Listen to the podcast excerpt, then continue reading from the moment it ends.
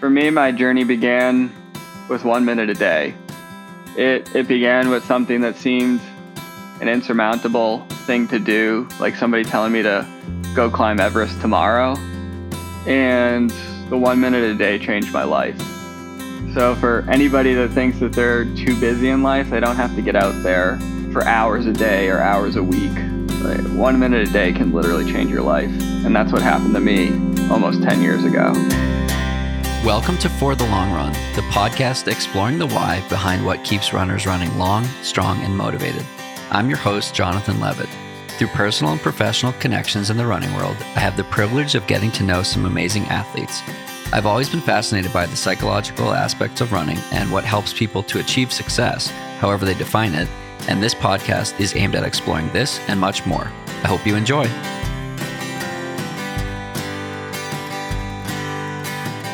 We are psyched to announce a new partner of the podcast, Lauren Daniels. Lauren is a realtor helping buyers and sellers in the greater Denver and Boulder area and beyond, and has been a good friend of mine for a few years now. When I decided I wanted to buy a place in Boulder and put down roots here, I was completely overwhelmed by the home buying process.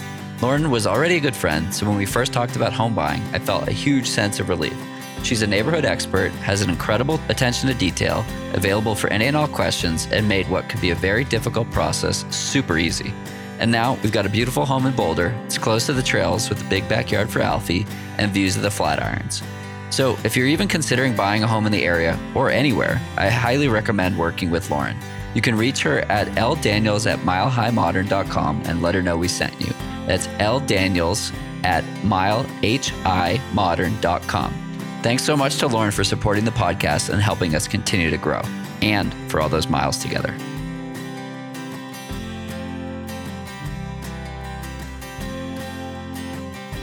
This podcast is sponsored by BetterHelp.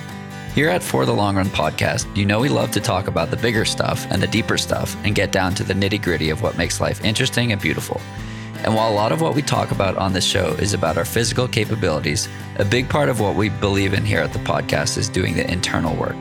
The more we can do the internal work, go to therapy, and get the support we need, the better we can show up for our communities, our families, and as athletes. And that's why we're proudly sponsored by BetterHelp, because like them, we believe that therapy is for everyone.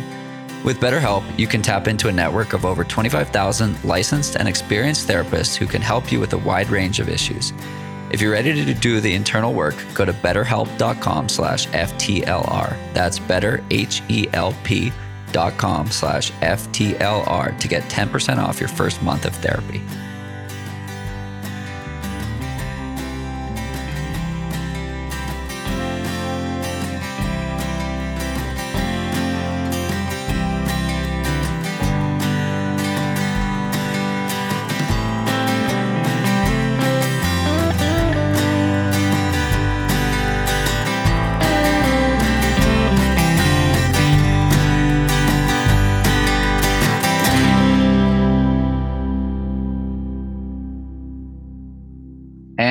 Welcome back. We have Brian Reynolds joining me on the podcast today.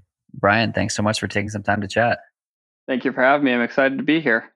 Of course. Uh, so, the first question is always a tough one Who is Brian?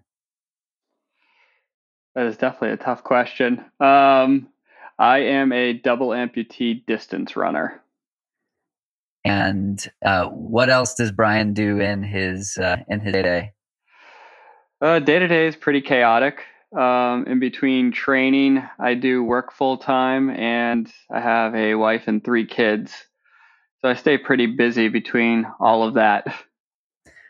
Very cool. And and where are you located? Set the stage here a little bit. I live in northern New Jersey. Very cool. So talk to me about your entry into running. Do you remember do you remember your first one? I would say that my entry into running is probably less traditional than most people. Growing up as a double amputee, running was one of the furthest things from my mind. In fact, by the time I graduated from college, I don't know if I could have walked a mile if there was a million dollars at the end of it. So, running is definitely something I found later in life and is completely unexpected. Despite growing up as a double amputee, I always had this bucket list item to run a marathon, which kind of made no sense given that I couldn't even walk a mile. but in late 2013. I was just like, screw it. I'm going to figure out how to do this. And I started running a minute a day for a week and two minutes a day for a week. And I did that for a couple months and then ran a marathon after only ever having done like three or four miles total. And that was my entry into running. what was it about running that um, inspired you to do it, right? It's so interesting to hear. There are obviously tons of hurdles to overcome in anyone running a marathon, but particularly when there are physical modifications that need to be made, um, I assume it makes it even more challenging. Why? Why did you want to do it? I think it's probably twofold for me as to why I wanted to get into running. One, I grew up just outside of Boston. So I was watching the marathon every year, whether it was on TV or we were on the sidelines somewhere in like the Wellesley Newton range. Uh, that's just what we did on Patriots Day. We were there for the marathon. Um, so I definitely grew up around a marathon environment, even though it wasn't necessarily part of my family. Nobody in my family runs or anything. And then just growing up as a child, I, the prosthetic technology wasn't amazing. And the barrier to entry for running for an amputee is pretty high. Running prosthetics aren't covered by insurance. So you either need to get a grant or something, be independently wealthy.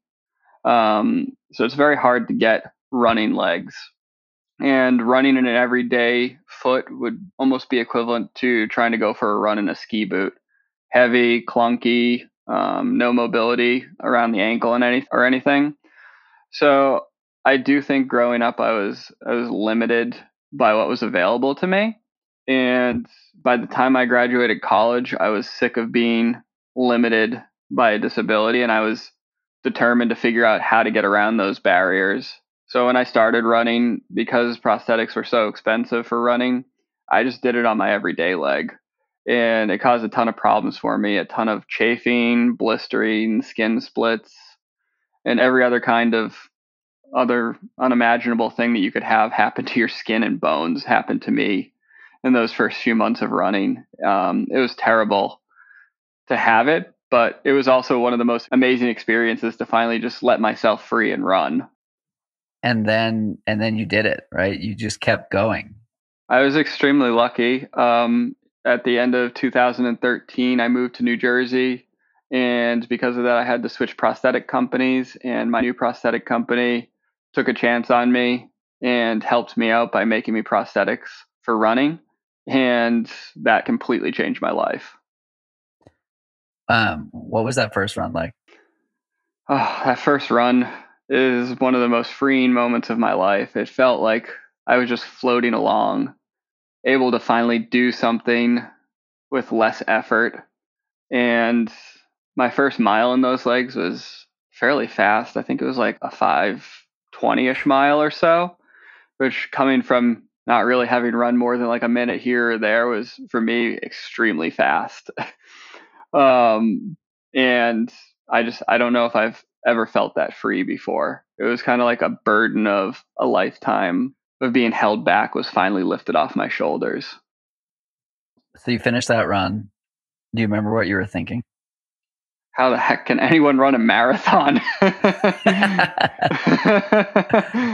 um, that was at the end of 2013, and it was like the second weekend of 2014. I ran a marathon. wow. So what was that buildup like?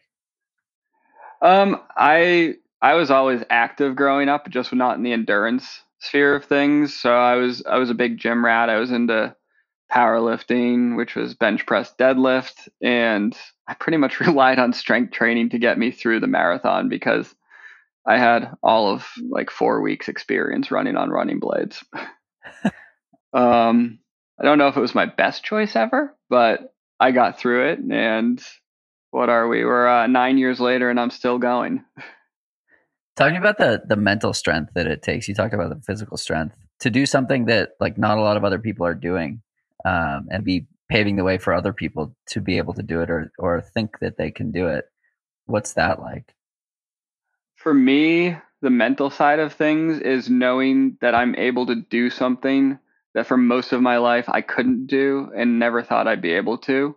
So there's a huge sense of gratitude for me every single time I'm out on the road.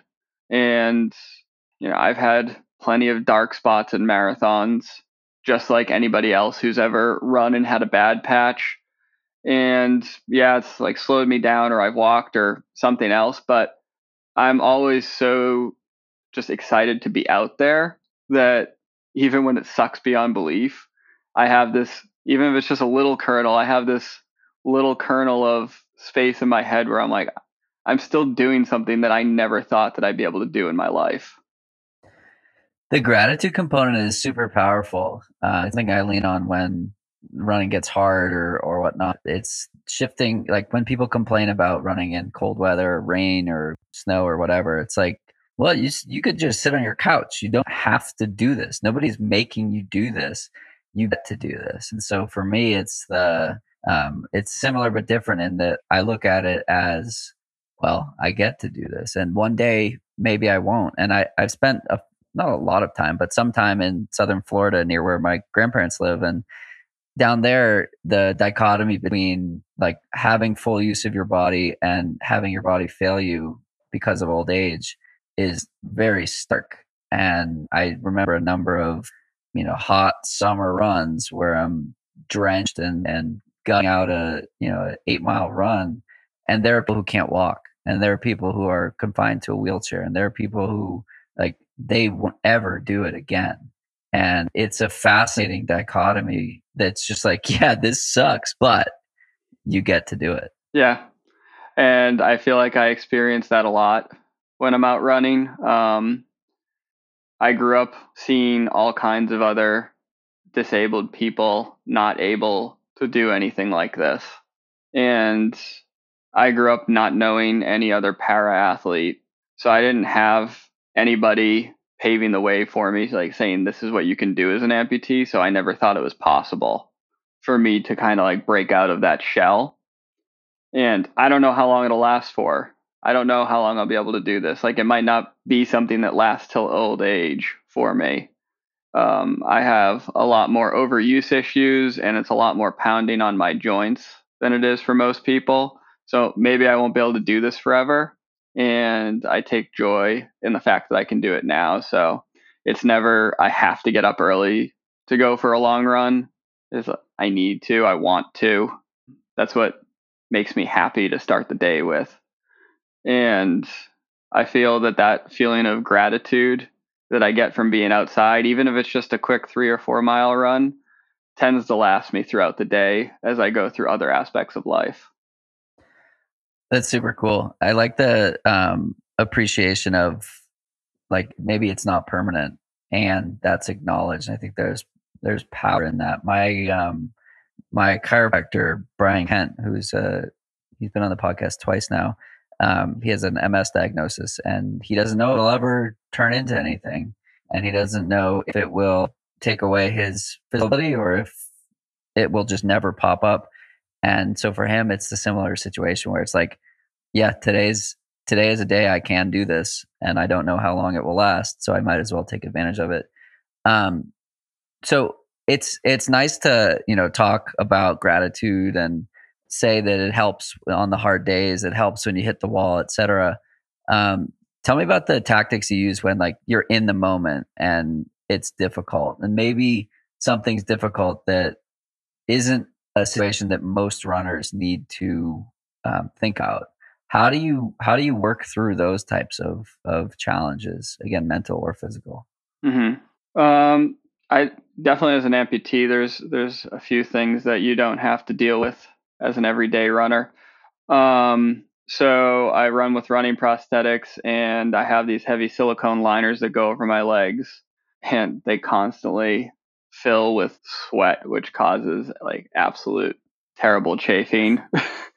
um, I'm lucky I use stuff like Squirrel's nut butter that helps fix a lot of the issues, but you know, in the end stages of a marathon, there's like no getting rid of the. It's it ends up being like a couple inches of sweat puddles wow. that pool up inside of it, and I don't know if I've found like the right way to mentally push myself through that issue at this point. Um, I ran Boston last year in 2022, and there was so much sweat buildup in my leg that it wasn't staying on as well anymore.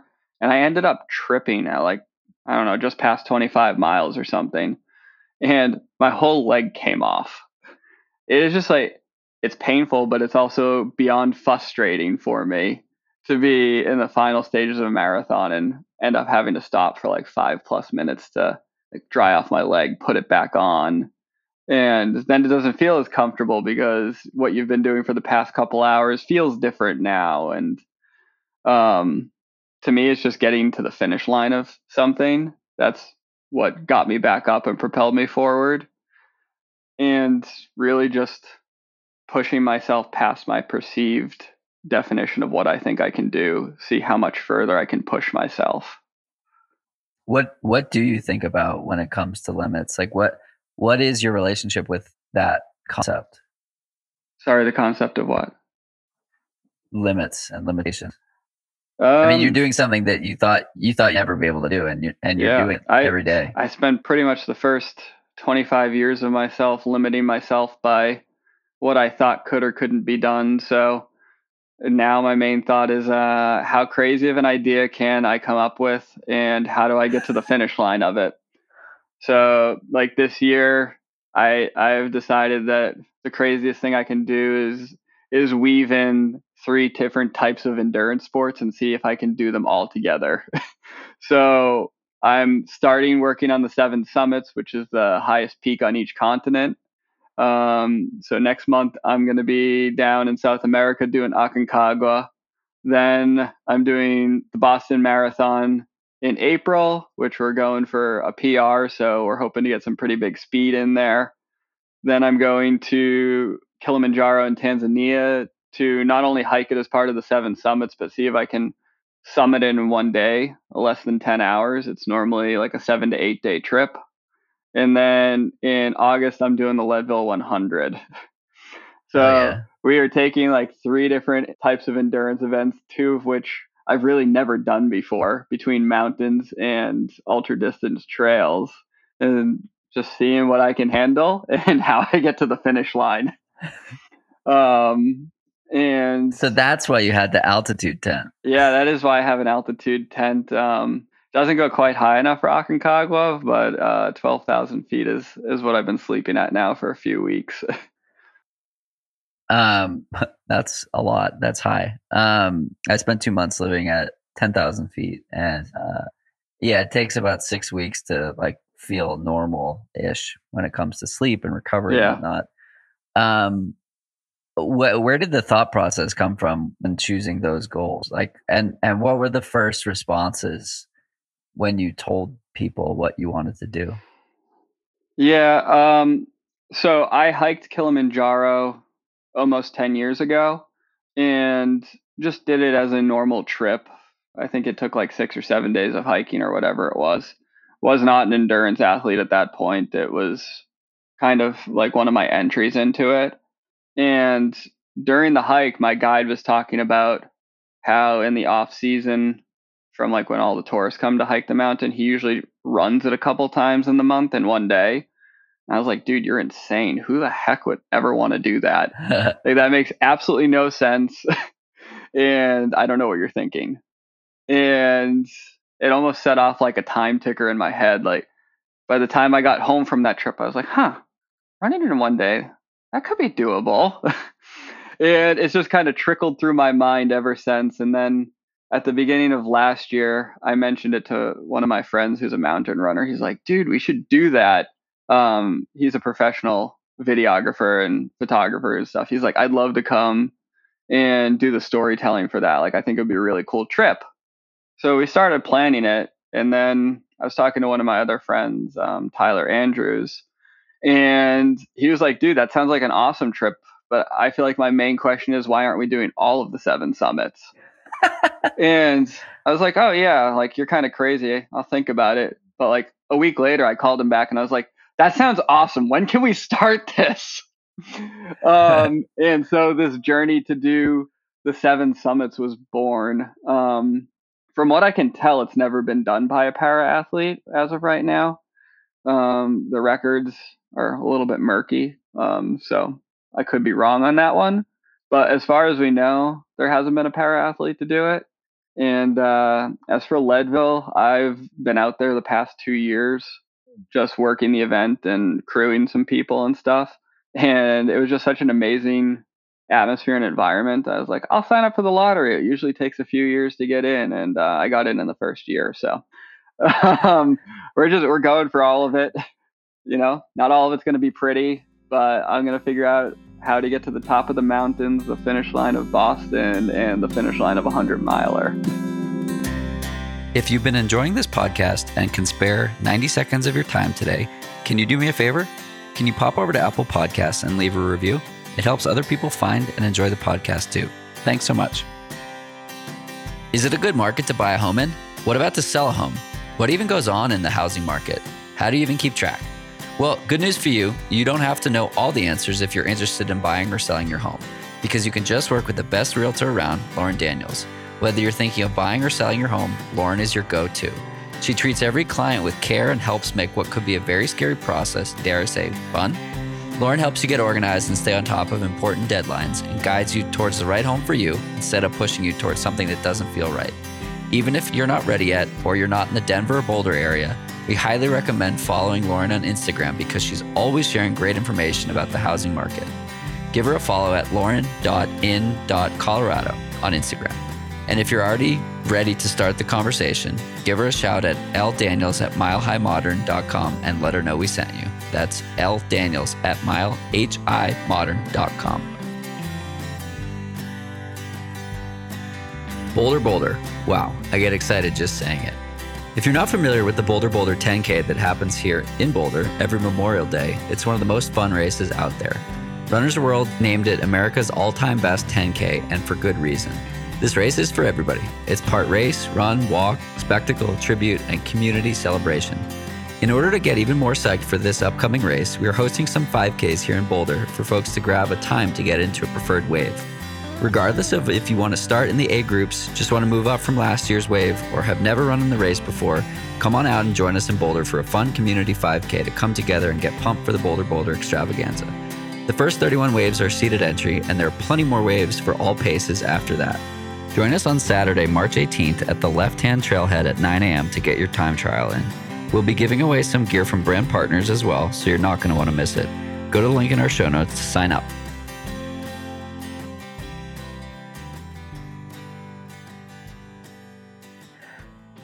Brad Stulberg, also previous guest on this podcast, talks a lot about the company you keep and those people being a reflection of who you become. And you look at you know the five people you spend the closest amount of time with and you're the average of those five people. I think there's so much value in surrounding yourself with the type of people that you want to be or or want to emulate and yeah tyler andrews like he'd probably tell you that sleeping at 12000 feet sounds luxurious yeah, I, i'm fortunate that altitudes never bothered me even before like I was really into, into endurance, you know, the top of Kilimanjaro didn't overly bother me at just over 19,000 yeah. feet. Um, I would agree with you though. He's he's like notorious for just going to Peru and sleeping at like yeah. 15,000 feet in in like a cardboard box on the side yeah, I love how he, I love um, he goes to Flagstaff. It's like low altitude train him. But the point I'm making is um, so I moved to Boulder, Colorado in April of 2021. And this is not a knock on Boston or my friend in Boston. Um, and I always hesitate to like talk this way or say it because I, I don't intend for it to be that way. But in a place like Boulder, I find myself surrounded by people that are just like absolute dreamers, but also matched with some sense of reality in that like if you do the work you can do anything kind of a deal. And I saw a tweet this morning that said the best hack is consistency or best life hack is is showing up and doing the work. And I find this mm-hmm. um, like I, I, could get into asking you, oh, how are you going to make up and how are you going to do this? How are you going to do these seven summits? I'm guess your answer is I'm just going to do it. I'm just going to put in the work and and grit yeah. it out. Um, and there's to me, there's like it's one of the reasons I love this podcast because I get to talk with so many high performers, so many big dreamers, and then people who like do epic things. And the the commonality amongst anyone who's ever achieved anything interesting or awesome is exactly that. Just one, you know, keep doing it, one foot in front of the other. As you know, the only way to climb the mountain is step by step, kind of. Um, yeah, what, I I feel like I lived the first um, 25 years of my life in a sheltered little box. I am not going to let the rest of my life pass like that. What do you think the 15 year old Brian would think of the Brian of today? Oh gosh, I don't even think 15 year old me would recognize me. Um, as well as just being in my own little box of uh, not knowing what I could do physically, I was definitely scared of letting just anyone know that I was different, that I had prosthetics. I wore pants all year long. Didn't matter if it was a 110 degrees out. Um, I did not own a pair of shorts. If you asked me why I had like a slight limp or something, I like, oh, ski accident or bike accident or whatever. Like, I just I was not true to myself and was scared of what other people think. And it wasn't until after college that that changed for me. I was like around like 23 or so, and I was sweltering in a in a, in an unair conditioned gym in the middle of summer, trying to work out in like these thick winter gym pants. And I stood up. I was like, I cannot do this anymore. I borrowed a pair of my brother's shorts I put them on and just went back to my workout and then realized that like nobody gives a damn. nobody cares about my legs. Probably everybody already knew about my legs and like there was no stares, there was no comments, there was there was nothing. And that's when I was like I've been a moron. like I I've let this consume me in a very negative way. And that was the last day I really ever wore pants. Like, now you're shorts I, I have some like dress pants for formal. yeah, I have like some dress pants for like formal occasions. You might see me put them on for a wedding or something, but I will probably wear shorts on top of Aconcagua, which is one of the coldest mountain summits in the world.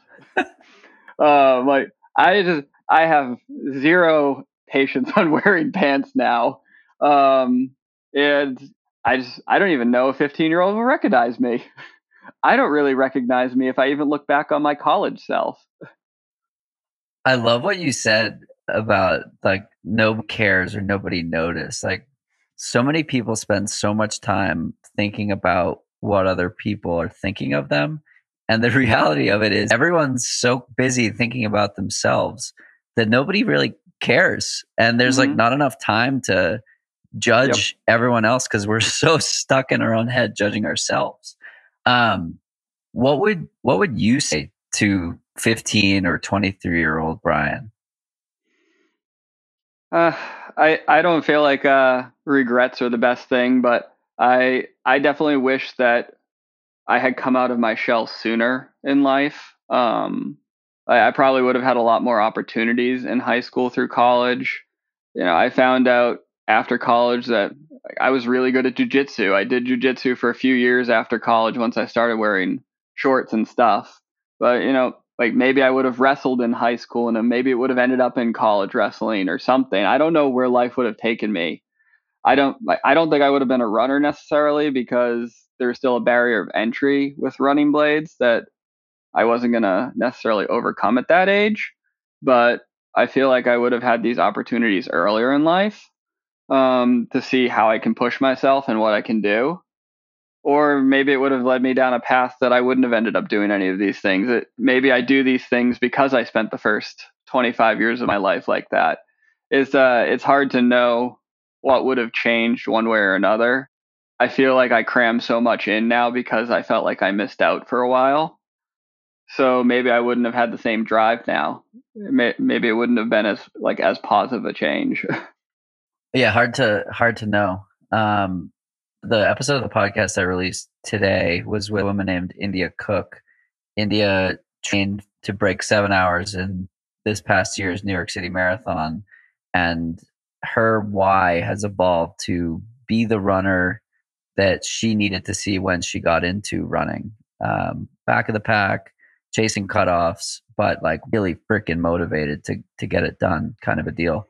Mm-hmm. Um, in that episode, she basically spoke directly to that version of a runner, or that that type of person. And I find this um, sort of like speaking to the person that you might have wanted to hear from when you were, you know, in the thick of it. Um, to be so fascinating, so powerful, and I, I always get a ton of messages from people who are also in a similar boat. So I'm curious your your perspective or your response on that. You know, if you were if you were talking to not the version of yourself, you know, from 15 or 23, but um, maybe a, an amputee runner who's, you know, seeing that more and more people are starting to do this. We saw Adrianne Haslet um, shoot her dot mm-hmm. at the Boston Marathon this past year. Um, and there's been a lot of change in in that organization and others creating para divisions and and all of all of what we're seeing there. I imagine that that's only going to grow and become more and more um, popular and accessible for people. So, for someone who's listening, maybe they followed your story for a while.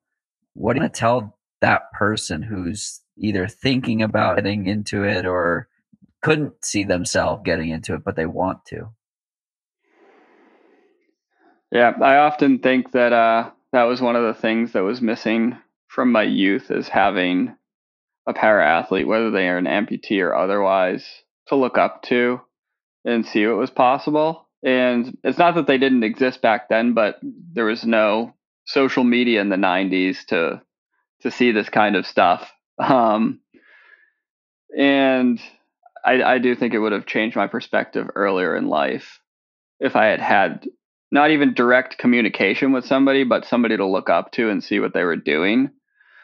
Even now, I feel like there are so many different ways to accomplish being a para athlete. Like it's, I, I feel like I have, I feel like I'm almost writing my own book about how to overcome this or how to overcome that.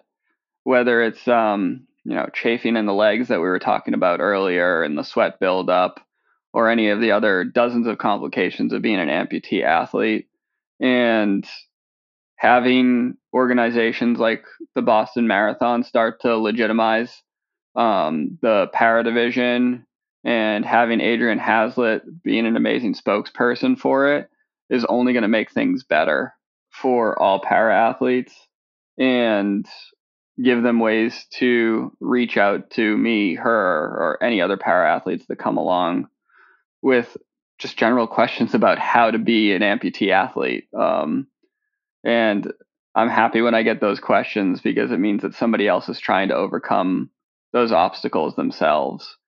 And it is something that I hope comes out of my own journey is that people can see as an amputee or any other type of para athlete that you truly can do what you put your mind to and that it's not easy and I've probably failed more times than I've succeeded, and I'll continue to fail for certain.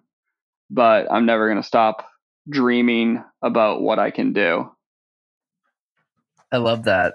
Um, and that's how we move everything forward. You've talked a lot about being able to do things and and chasing big goals and following your dreams and doing doing it because you can. Um, what does success mean to you? say success changes depending on what I'm aiming for. Um, you know, the seven summits, success is just getting to the top of each one for and the Boston Mar. Yeah, hopefully back down, but as long as I get to the top of all seven. um, excuse me, you never know what'll happen with Everest. That mountain's crazy.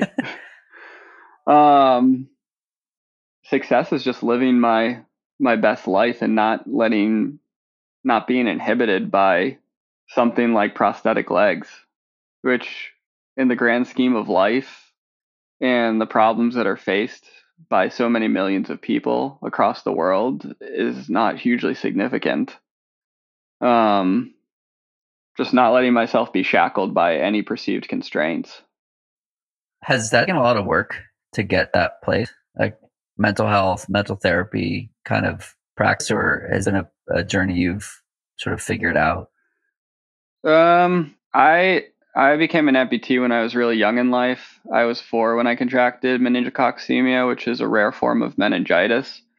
So, did I probably go to therapy back then? Probably, but I remember the day I got sick. I remember like flashes in the hospital, and then I just remember walking. Like there was no point in time where I remember doing physical therapy exercises and prosthetic leg fittings and whatever else. You know, it's just like a fast forward like six, eight, nine months, whatever it was. I meant um, mental um, therapy, so processing the changes. Yeah, so yeah, so I I was gonna say like maybe those mental things happen then, but it's not something I've really dwelled on since.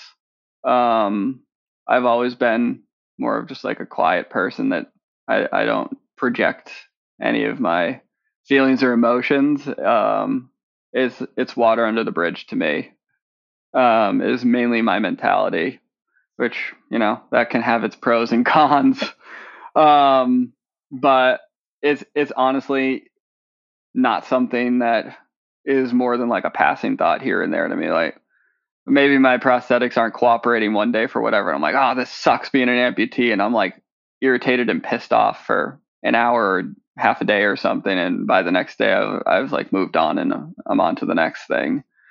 Um, so I would say that I'm, I'm not personally one that's like really into the, like the mental processing and therapy of this side of things, but I know that it can be hugely helpful for people, especially when they become amputees later in life or when there's trauma involved. Um, I definitely don't downplay the mental side of things. It's just not something that, for me personally, I've felt that I needed. Cool. Yeah, I think it's uh, it's definitely a tool or an asset for a lot of people, and um, highly recommend it. I've used it. I've done it myself, and it's great mm-hmm. to hear that um, you've been able to to manage using running as a vehicle and and uh, dream big and then making it happen. Um, I I do feel like over the past eight or nine years of running that I've been more mentally clear than I have been. That's awesome. For previous parts of my life, it just helps me process far better than I was doing before. What are you uh, What are you afraid of in this coming year? I think I'm most afraid of Leadville. um, 100 miles in under 30 hours, which is the cutoff. I've the farthest I've ever run is 50k. I ran 30 miles on my 30th birthday and finished that, and I was like, well, it seems stupid to stop before 50k, so I went out and finished that. Um, and have not run an ultra distance since. So the distance is unknown. I'm not going to be able to train for it like a traditional ultra because that time on my legs is just going to wreck me before I even get to the race. So I'm going to have to figure out how to get it done with 60 miles a week plus cross training. and also Leadville's at altitude where you're pretty much above 10,000 feet the whole time, and I live at sea level. So the time on my feet, the distance, the altitude, I have no idea what the heck is going to happen there. Are you excited about that? Super excited. I have no idea what's going to happen. I do know that I'm going to find a way to get to the finish line, whether it's within the 30 hours or not. I will I will cross over where that finish line should be either way. But um, yeah, I have no idea what's going to happen, but I'm excited to find out.